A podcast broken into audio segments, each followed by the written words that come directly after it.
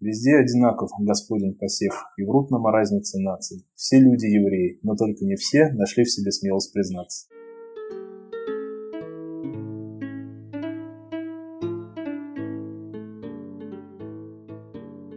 Привет, я Маша Задлер, и вы слушаете подкаст Кишмир Интухас. Подкаст, в котором мы пытаемся понять, что значит быть евреем.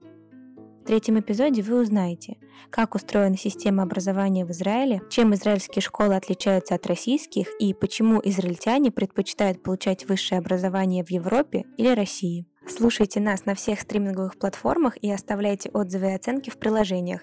Для нас это очень важно. А все предложения о сотрудничестве можете написать нам на почту. Михаил Мурушиди работает заведующим отделением в одной из частных самарских клиник. В 14 лет он оставил прежнюю жизнь в России и переехал с родителями в Израиль. Мои родители уехали за год до меня в 99 году. 1999 году. Они уехали для того, чтобы, наверное, как многие репатрианты, попробовать что-то новое, открыть для себя что-то интересное. То есть не сказать, что ехали за лучшей жизнью, потому что на тот момент в России мы жили довольно-таки обеспеченно. Мы там не продавали жилье свое, чтобы уехать э, в Израиль. Родители просто уехали попробовать, и через год они меня пригласили с целью того, чтобы уже переехать туда на постоянное место жительства. Впоследствии я переехал туда в 2000 году, и я переехал в мае, и уже с сентября пошел в школу. В школах Израиля трехступенчатая система образования, которая состоит из начальной, средней и старшей школ. Всего дети учатся 12 лет. После окончания начальной и средней школ дети сдают экзамены, чтобы распределиться в классы по единицам. Если ты изучаешь предмет на 3 единицы, то после окончания школы просто получишь аттестат. А если на 4 или 5 единиц, то обучение происходит на более глубоком уровне и есть вероятность поступить в престижный университет. Аналог нашего ЕГЭ – Багрут, но его сдают практически по всем базовым предметам, плюс два предмета, которые ты изучал углубленно на 5 единиц. Еще для поступления в университет необходимо сдать психометрический тест, который проверяет твою способность аналитически и критически мыслить в стрессовых ситуациях. Вот мы пошли в эту школу в городе, где мы жили. Это город Раанана. Это очень такой интересный, чистый, красивый город, в котором на тот момент был мэром выходец из эм, э, ЮАР. И у него политика была приглашать очень много выходцев с ЮАР. Именно в этом городе они, так сказать, жили довольно-таки неплохо, у них были какие-то определенные льготы и так далее. В общем, очень много выходцев именно англоязычных было в этом городе, поэтому мне было в какой-то степени проще, потому что я мог поговорить по-английски, и, uh-huh. скажем так, русских там было очень мало. А почему этот город выбрали? Обычно там Хайфу, Аждот, где больше русских переезжают. А, на, вот именно по этому принципу выбрали. А, чтобы не переезжать туда, откуда уехали. Да, да, потому что хотелось именно попасть в какой-то более-менее город, скажем так, развитый плане каких-то отношений, чтобы я общался с новыми людьми, то есть переезжать из России в Россию как-то uh-huh. не очень хотел. И переехав туда, соответственно, вот я пошел в школу, у меня в школе на тот момент, помимо меня, было всего четверо русских ребят. Естественно, мы сразу нашли друг друга, мы учились в разных классах. А, там еще не было такой усиленной градации на единицы обучения, как вот по израильской системе, когда ты учишь там математику на 3 балла, на 4 или на 5, английский там. То есть как-то это все смотрелось еще на тот момент, проще к этому относились. А вот в старшей школе уже было, конечно, довольно-таки четкое разделение. Я помню, был очень интересный момент по поводу российского образования. Я всегда страдал здесь, учась в России, от э, шаблона троечника. Угу. То есть вот повесим у тебя шаблон троечника, и особенно на английском, по-английскому. И был у меня такой момент, у меня был педагог в школе, который страсть как меня не взлюбил. Мы жили э, в соседних домах, и она на остановке с утра стояла и ждала, пока меня проводят до остановки, чтобы рассказать, какой я нехороший ученик. Вот, я, мне, да, ты представляешь, как мне с утра не хотелось идти. Да, она была очень специфичная женщина. И когда я приехал в Израиль, я помню момент, мне отец говорит, иди подойди к водителю автобуса, спроси, едет ли автобус домой. Угу. Я говорю, я не пойду. Почему ты не пойдешь спросить, угу. тебе сложно ли? А я боялся сказать слово с неправильным акцентом угу. и неправильно его произнести. У меня был просто патологический страх. И в какой-то момент я понял, начал общаться и понял, что все ошибаются в словах. И нет ничего угу. такого. И ты постепенно ты учишься, осваиваешь и так далее. Как-то я начал разговаривать довольно-таки легко, буквально через несколько месяцев, потому что первые несколько месяцев я разговаривал чисто по-английски, я по-русски старался не разговаривать. Да и не было необходимости, потому что говорю, город, где в основном все были англоязычные. И я помню такой момент был, я играл с ребятами в футбол во дворе, у нас зашел спор с одним мальчиком, по поводу какого-то слова на английском языке. И я, мой, у меня был самый сильный аргумент, который я мог привести. Я говорю, ты что мне типа рассказываешь? У меня учительница в Англии была один раз. Он говорит, а у меня учительница англичанка. Для меня, ой, я так, да, я так, ой, думаю, а для меня это представляешь, ну, учитель, который был в Англии. Я приехал там постсоветского периода, для нас это один учитель, который был в Англии, это все, он точно знает, как правильно. Вот это, конечно, минус школ. Там в Израиле вот такой, с таким я вообще не сталкивался. То есть, вот ты хороший мальчик, знаешь ты математику на 3 балла. Угу. Иди учить группу, где 3 балла. Потянешь математику, перейдем на 4 балла. Ну, ты молодец. Ты в люб... этого отношения нет. Ты в любом случае ты молодец. Ты в любом случае угу. хороший мальчик. Ты молодец, у тебя все получается, угу. будет еще лучше получаться, переведем. Но нет такого, что типа, слушай, ну куда ты лезешь, угу. там, давай вон сиди вон там. И я, конечно, тогда был крайне поражен, угу. потому что я такой системы образования себе в принципе представить не мог. Я зашел в класс, э, так, особо представлений никаких не было, типа, займи свое место, и типа, Михаил, Михаил, да, пожалуйста, садись. Я зашел в класс, и я помню свое впечатление, что я смотрю, а все занимаются чем попало. Вот кто чем. Как мне потом объяснили, основной принцип это то, чтобы ты за время нахождения в школе ты не уходил за территорию школы. Потому что школа несет за тебя ответственность. И если ты куда-то ушел погулять, естественно, то у тебя могут быть проблемы. Тебя уже могут э, с милицией, там, ну, с полицией, с межторой доставить э, в школу, там, поставить на учет, типа как наша детская комната милиции. Ну, в общем, могут быть большие проблемы. Главное, в школу не уходить. Ты можешь не ходить на уроки, там... Ну, Просто будь за забором будь там, вот заходи в класс, uh-huh. если тебе интересно, то есть э, не делай, не твори бардак никакой, просто uh-huh. если у тебя что-то не получается, тебе дадут дополнительного педагога. Все это было абсолютно бесплатно. То есть, если там, к примеру, у меня были какие-то трудности, мне действительно давали педагога бесплатно, то есть он сам uh-huh. занимался, там собирал ребят пять в неурочное время, были секции, там, футбольные и так далее. Ну, они уже были за дополнительной оплатой спортивной секции. Ну и в дальнейшем такая жизнь, конечно, меня немножко раскрепостила. Стоит ли говорить, что, естественно, что не говори, переезжая в таком возрасте, там, я переехал, там, допустим, мне было 13-14 mm-hmm. лет, э, я переехал от друзей, от подруг, и такой рассвет э, подростковый. И, конечно, мне хотелось общения, друзей, и а каких друзей? Все равно, как бы на тот момент с израильтянами ты не можешь пообщаться mm-hmm. на их уровне, на их языке. Да, им интересно, но, видимо, они мне не были, не были интересны. Так вот. Естественно, мы так сколотили команду. Ребят, русских, кто жил в этом городе, нас было не так много. Ну, вот сравнивая две системы, тебе все-таки какая больше нравится? Никакая. Не могу сказать, какая мне больше в школу не ходить. Нет, в школу надо ходить в любом случае, но я считаю, что нет, к сожалению, вот этой вот золотой середины. У нас всегда есть крайности какие-то где-то. Э, скажем, как на тот момент, пока я жил, как мне говорили, что Израиль одна из лидирующих стран в мире по уровню финансирования образования. Но с очень сильно низким уровнем качества образования, именно среднего. Очень а, была большая работа на тот момент, когда я там жил, по поводу насилия школьного. Mm-hmm. Это было как-то очень так актуально на тот момент, было сильно развито именно школьное насилие. Мне израильская школа напоминала именно вот как мы смотрели фильм про американский. Mm-hmm. Вот, абсолютно. Вот эти вот школы, куда ты приходишь, у тебя ящик, ты туда можешь сложить учебники, в перемене ты сидишь на травке, кушаешь какую-то еду с кафе, а, пьешь там лимонад, общаешься, прозвенел звонок, пошел, не пошел, там какие-то у тебя там вопросы и так далее. В этом плане, да, у нас, конечно, здесь дисциплина, но сейчас, когда мой ребенок учится в школе, я вижу, что происходит в школе, я, я, бы, я бы не хотел, чтобы дальше продолжалось. Угу. Ну, думаю, что вряд ли это что-то изменится.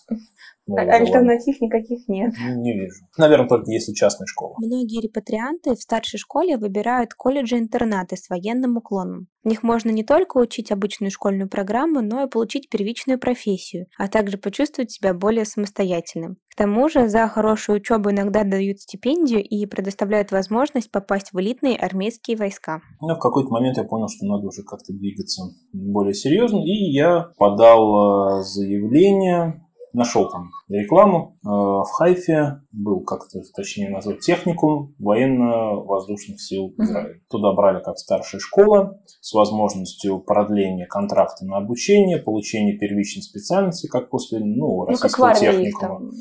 Да, то есть э, после окончания этой школы нужно было пройти короткие курсы и стать офицером, можно mm-hmm. было уже скажем, в армию уже приходил со специальностью, стипендию получали. Ну, как были много таких благ, но единственное, это был интернат. То есть это вот э, на два года я ушел в этот интернат. То есть ты сам это решил или все-таки да, тебе нет, родители так отправили, нет, что нет, ты родители... ничего не делаешь и иди в интернат? Нет, э, это было мое решение, потому что я понял, что дальше будет только хуже. Uh-huh. То есть я какой-нибудь, что-нибудь нехорошее дальше может произойти. И, конечно же, там были вступительные экзамены, это действительно было очень интересно. Это там целая, конечно, такая долгая история про систему а, армии и так далее. Но это, я даже не скажу, что это как показывают там в сериале «Кадетство», да, там какое-то кадетское училище. Нет. Как правило, в интернатах такие приезжали ребята вот с мотивацией, как я. То есть, uh-huh. когда уже раскрепощенность достигала своего апогея, и ты сам понимал, что нужно как-то немножко уже себя держать в рамках. Там такой майор Пейн был. Да, да, я как я порой называю это, знаешь, из хулиганы во врачи. Угу. Потому что это абсолютно было хулиганское э, подростковый, хулиганский подростковый период, который, скажем, ну, армия дала мне определенные вот мысли правильные, там, общение с людьми. Когда ты 24 часа живешь с людьми вместе, там, то есть у нас там казарменного типа по сколько у нас по 4 некоторых шесть человек жило в комнате. Ну, вот какие были ощущения, что ты вроде как бы был на свободе, каждый день там возвращался домой, делал что хочешь, а потом ты по собственному желанию, считай, себя запираешь в клетке. Эта свобода, она очень относительная. В один момент я понял, что и мне и там свободно, угу. как бы, ну, я чувствую себя хорошо, комфортно. Угу. То есть я знал уже свой распорядок. Дисциплина и порядок она очень важна. Я начал понимать слова своей бабушки на тот момент, потому что она у меня была довольно-таки известным педагогом, и она всегда говорила, что главная дисциплина. Uh-huh. И я понял, что действительно дисциплина решает. То есть, э, что бы ни случилось, я знал, что я с утра проснулся, у меня ОФП, завтрак, uh-huh. э, учеба, какая-то военная подготовка и дальше свободное время. Это каждый день. А, ну, были, конечно, экскурсии разные, а учитывая то, что мы жили на территории военной части с действующим, с действующей взлетно-посадочной полосой, с ремонтными ангарами, с постоянным гулом мотора, который рядом с тобой, ну, вот постоянно там вертолеты, самолеты поднимающиеся, ну, было довольно-таки интересно. Я был очень вдохновлен этим, мне это очень нравилось. Я действительно видел на тот момент, что ну, я готов был связать я свою жизнь с армией. И Понимал... тогда еще не было мысли, что ты можешь сюда обратно вернуться? А, нет, нет, на тот момент не было. Это все была романтика первого года, пока я туда пришел. У нас была даже, что интересно, своя градация даже среди обучающихся в этом, uh-huh. скажем, интернате. А, соответственно, у нас были разные погоны разного цвета. К какому-то моменту, скажем, я даже достиг то, что мне дали вот не знаю, как это сказать по-нашему, но, в общем, командирские погоны среди, то есть как бы я был старшим среди uh-huh. э, на определенное количество обучающихся. То есть я должен был контролировать, то есть, чтобы уборка происходила, там, ФП и так далее, так далее. То есть следить как бы за место ну, командира, который... И сколько лет тебе тогда было? Мне было на тот момент 16, 16 лет, да.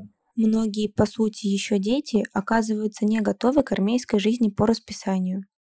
Некоторые ребята возвращаются в обычные школы, а некоторые пытаются сбежать или даже покончить жизнь самоубийством. И дальше на втором году уже стало скучно. Ну, не то, что скучно, а морально тяжело, потому что хочется и с родителями повидаться, а в силу своего характера очень часто я уже домой не уезжал, то есть у нас было как, то есть ты неделю находишься и там на два дня тебя отпускают uh-huh. домой, а если ты сильно провинился, то домой ты не уезжаешь. И, и ты не уезжал. И я не уезжал. Вот. Я часто не уезжал домой, потому что хотелось и Новый год отметить с друзьями uh-huh. на 31 декабря, что, в принципе, в Израиле никак не могли понять.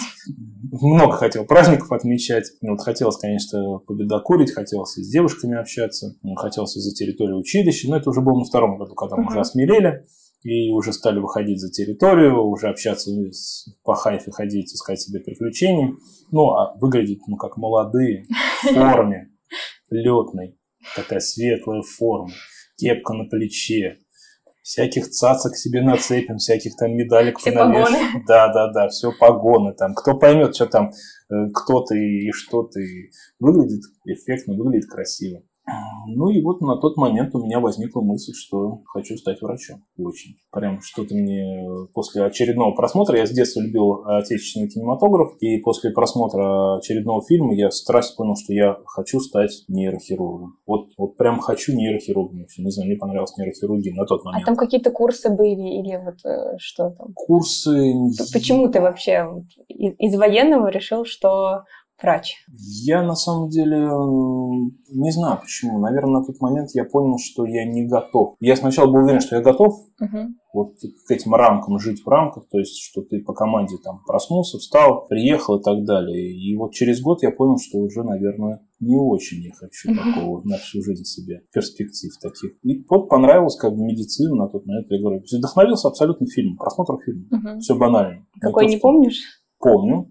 Фильм назывался «Дорогой мой человек» угу. с Баталовым в главной роли. В Израиле довольно высокий порог входа в профессию врача.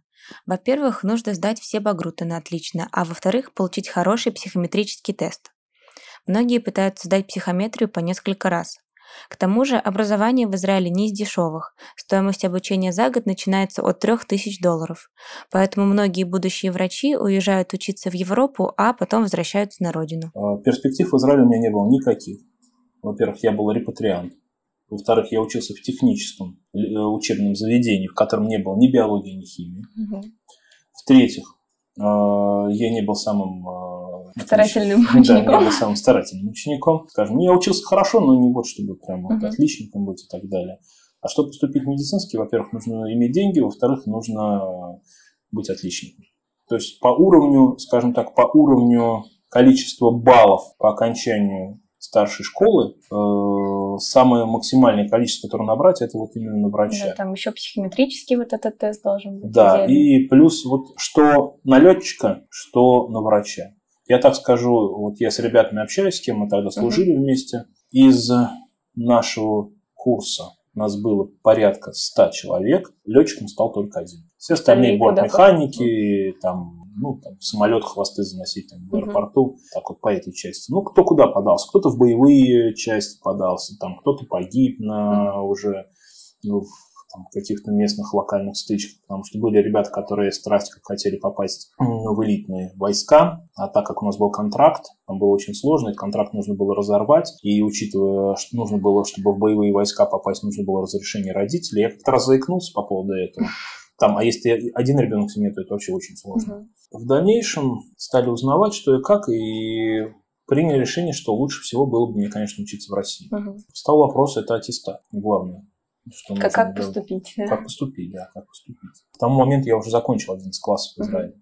Там 12 Да, ну 11 угу. я закончил, а мне нужно было уже 12 и как бы время-то, получается, прошло. Здесь-то все мои одноклассники уже закончили. И мы поехали в Тель-Авив, в посольство.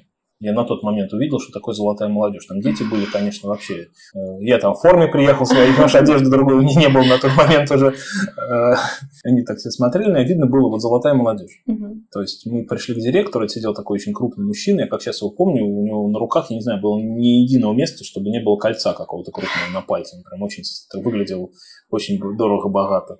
Отголоски 90-х. Очень, очень. И он как бы так очень корректно дал понять, что типа, ребята, ну вы понимаете, какие дети здесь учатся. Угу. Ну вы просто финансово не, не подтянете. Говорит, вот есть у вас там бабушка, педагог, езжайте к бабушке. Вот. Ну, мы с мамой, конечно, не то чтобы расстроились, но он молодец, в принципе, хорошо он подтолкнул и так далее. Ну, все, было принято решение мне переезжать. Но сначала один ты хотел, да, переехать? Или вы все вместе? Нет, ну хотел один. Я сначала хотел один, но тут возникла уже проблема, что уже родственники сказали, что зачем подросткам, нам, пожилым людям, как бы за ним следить угу. надо. Ну, это, это уже такие, скажем, личностные отношения. Было принято решение переезжать. Ну, скажем так, э, родители, без, скажем, не то чтобы особо что-то потеряли, переехав, ничего такого. То есть для них это было более-менее спокойно. А, и я пошел опять в 11 класс. То есть, получается, год потерял? Да, я потерял год, я досдавал экзамены за предыдущие классы, изучал за один год весь курс химии и биологии.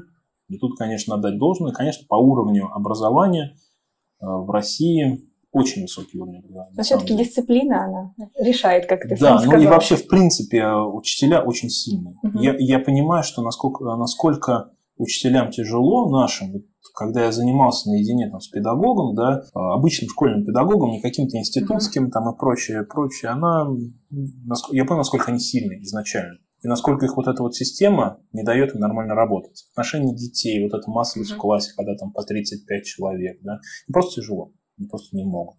В итоге Михаил поступил в Самарский государственный медицинский университет, но кое-что все равно пошло не по плану. Первый же день меня расстроили и сказали, что никаким нейрохирургом я никогда не стану. Почему? А я пришел на кафедру анатомии, то есть для студента, медика. Я уже одел халат, я уже себя считал врачом, uh-huh. в принципе. И чепчик одел все, я, меня уже можно было выпускать оперировать. И тут мы приходим на кафедру анатомии, мы видим труп. Для нас все, мы уже Просто что нам еще делать 6 лет? Ну вот, уже все, все, что можно, мы уже увидели.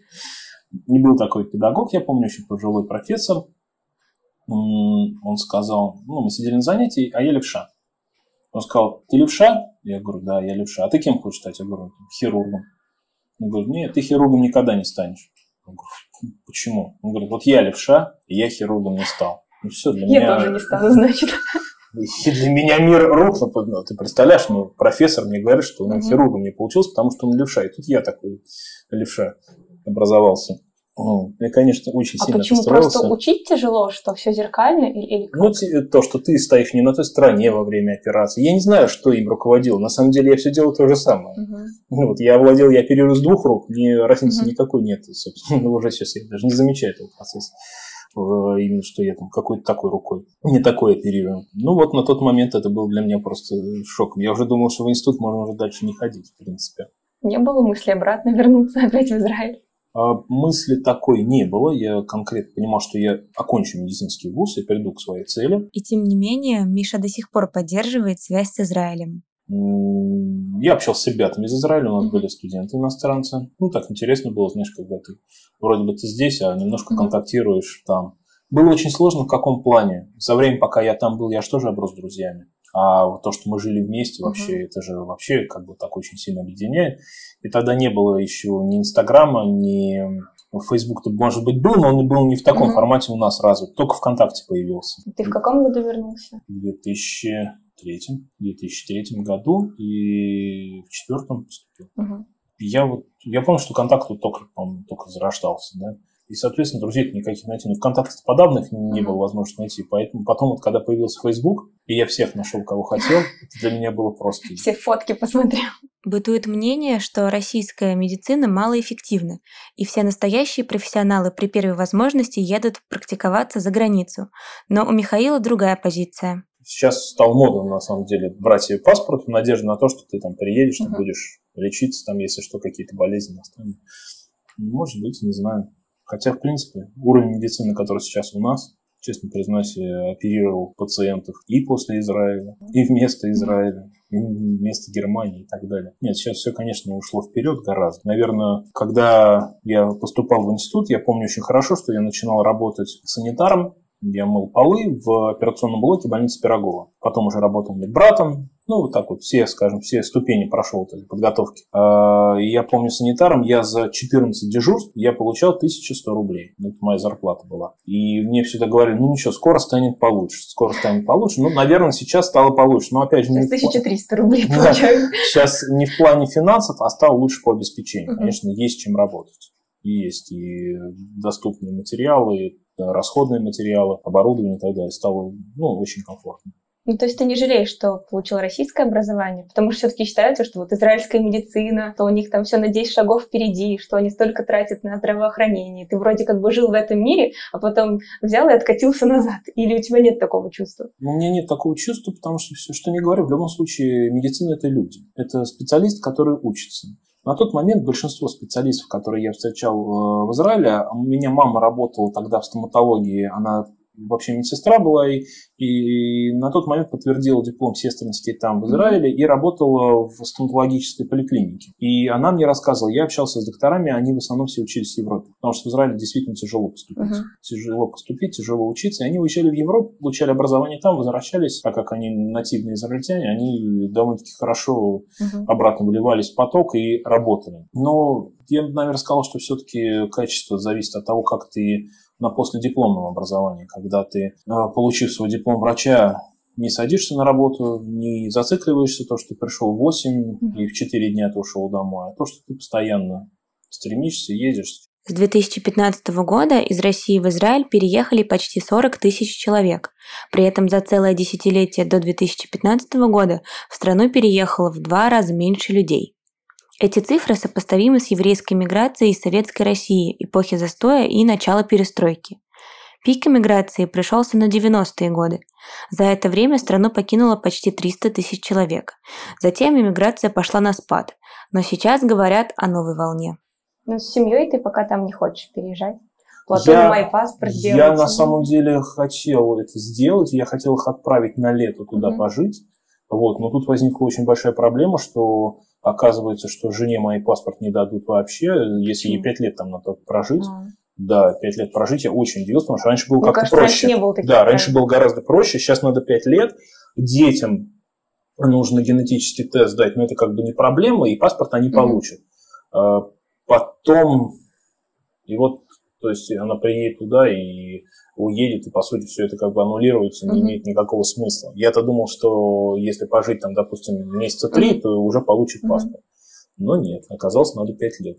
На пять лет я их отправить не готов смотря на себя со стороны, чему тебя научил Израиль? Смотря на себя со стороны, я, наверное, так скажу, я в Израиле жил в то время, когда шло мое становление, и я обрастал какими-то жизненными понятиями, позициями, взглядами. Вот именно в тот момент это все заложилось, и вот именно армейская служба как таковая мне э, заложила вот эти вот азы общения, дружбы, э, скажем так, принятия решений, чтобы понимать, не торопиться, обдумывать лишний раз. Потому что, как на иврите, когда не понимаешь что-то, сидишь себе, переводишь на русский, думаешь, вот лучше лишний раз подумать, прежде чем дать ответ. И, наверное, многом. Опять же, врачом я решил там стать. Это же тоже просто так ниоткуда не берется. Мне в этом плане, конечно, я нисколько не жалею, не сожалею. Мне было комфортно, мне было хорошо за всеми нюансами. Там было абсолютно все, и уличные драки, и все то же самое, что здесь. Угу. Вот абсолютно. Говорят, что там ничего такого не происходит, все происходит. И есть и уличный полигонизм, и наркотики, и алкоголь, и все, что есть. Ну, в денежном эквиваленте, конечно, репатрианту сложно. Конечно, сложно. А, нужно ехать туда обдуманно. Не нужно ехать, сломя голову, зажигать за собой мосты, продавать все имущество, ехать туда в надежде, что все купите и так далее. Недвижимость, конечно же, дорогущая. Недвижимость дорогая, работа сложная. Ну, всегда любят квалифицированных специалистов. Кому они mm-hmm. нужны? Конечно, нужны. Поэтому ехать туда нужно с конкретной целью и идти к этой цели. Я думаю, все получится. Нет такого, что... Я не встречал такого, чтобы говорили, там, ты репатриант, иди отсюда. Нет, это абсолютно неправда. То есть ты можешь добиться того, чего mm-hmm. хочешь. То есть у тебя там не было ощущения, что ты чужой, что ты приехал? У меня не было таких отношений. Я думаю, это у меня такой разговор возникает только когда ты с кем-нибудь ругаешься, mm-hmm. и у него не хватает аргументов, и он говорит, типа, понаехали тут. Вот, не более того. А когда сюда вернулся, не было такого, что тебе здесь говорили, что что сюда приехал и так далее? Или ты особо не распространялся? Я не особо не распространялся. Я пришел в школу и ты откуда? Я с другой школы пришел. Все. Зачем лишние эти разговоры нужны? Дело даже не в каком-то проявлении антисемитизма, а дело, наверное, просто не хотел слишком mm-hmm. разговоров, чтобы потом, типа, а вон, вон, смотри, приехал. Mm-hmm. Зачем это нужно? Нет никакого смысла. Я не особо не, не афишировал, не говорил, и не было необходимости, скажем так. А с антисемитизмом сталкивался или нет? Вообще ни разу. Не, ну, может быть, в разговоре бытовом кто-то там скажет какую-нибудь э, абсолютно заезженную что-нибудь про еврея. Ну, как анекдот больше. Да, да, да, больше как анекдот. Когда задаешь вопрос в лоб, человек уже начинает немножко... Mm-hmm Думать, что сказал. Да, думать, что сказал, и думать, типа, да, да ладно, что-то, типа, эта шутка была там, не более того. Да не, ну я сам люблю про евреев пошутить. Господи, какой... Какой еврей не любит пошутить про евреев? Вот, это же, на самом деле, в этом нет ничего такого. Знаете, как помнишь, э, у Губермана четверостишие было. Везде одинаков Господин посев, и врут нам о разнице наций. Все люди евреи, но только не все нашли в себе смелость признаться.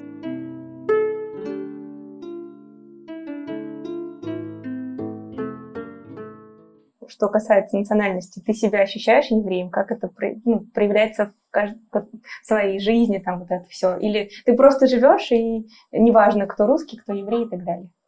А, скажем так, я никогда не забываю, кто я. Угу. Вот. Я никогда не стесняюсь этого сказать. А, то есть, как говорится, если спросят, я уходить от ответа не буду. А, но я как-то не разделяю, на самом деле. Я встречал разных людей, хороших и плохих, и среди разных национальностей. Сказать, что вот, а вот евреи все-таки молодцы, вот все такие, нет. К сожалению, нет. Всякие бывают. Всякие разные. Я не знаю, мне кажется, это неправильно делить людей по национальному признаку. Mm-hmm. Все-таки мы другое общество.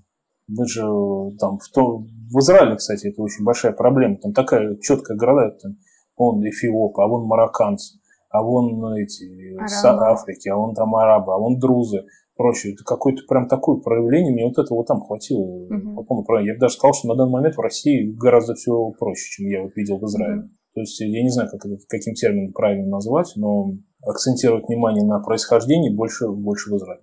А семья тебе никогда не говорила, вот у тебя там жена русская или что-то такое? Мне мама постоянно говорит, вот найди себе еврейского мальчика. Ну ты найди, ну не, ну ты найди, мало ли что. Слушай, ну я не ставил себе целью кого-то найти на тот момент.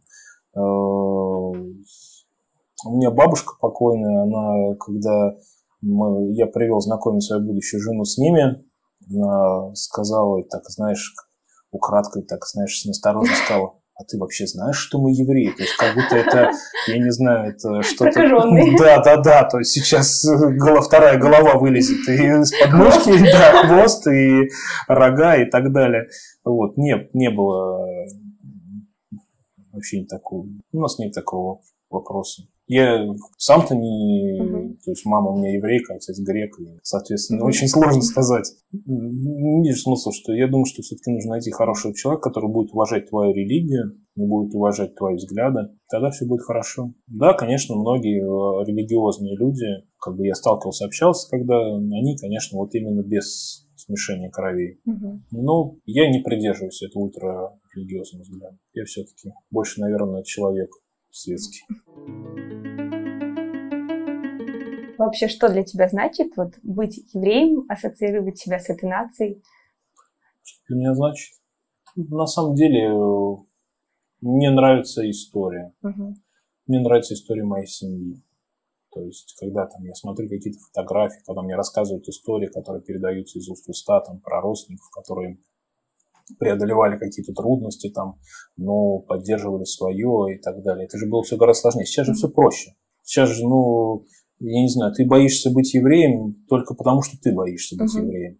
А по сути не, в этом нет ничего страшного. А раньше было страшно. Uh-huh. Мне нравится эта богатая история. Мне нравится то, что у меня есть возможность показать что-то что еще своим детям, что они могут увидеть другую страну, что я был в этой стране, а как-то вот именно как нацию, я не могу сказать, что uh-huh. это что-то такое вот отдельное, uh-huh. особенное. Наверное, это все-таки вот история и определенные склады характера, которые помогают в жизни.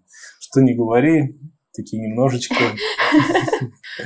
наверное, анализировать это в крови. В итоге Михаил не стал нейрохирургом, как мечтал, зато сейчас работает заведующим урологическим отделением в престижной клинике. Он женат и воспитывает двоих детей. В общем, у Миши все хорошо.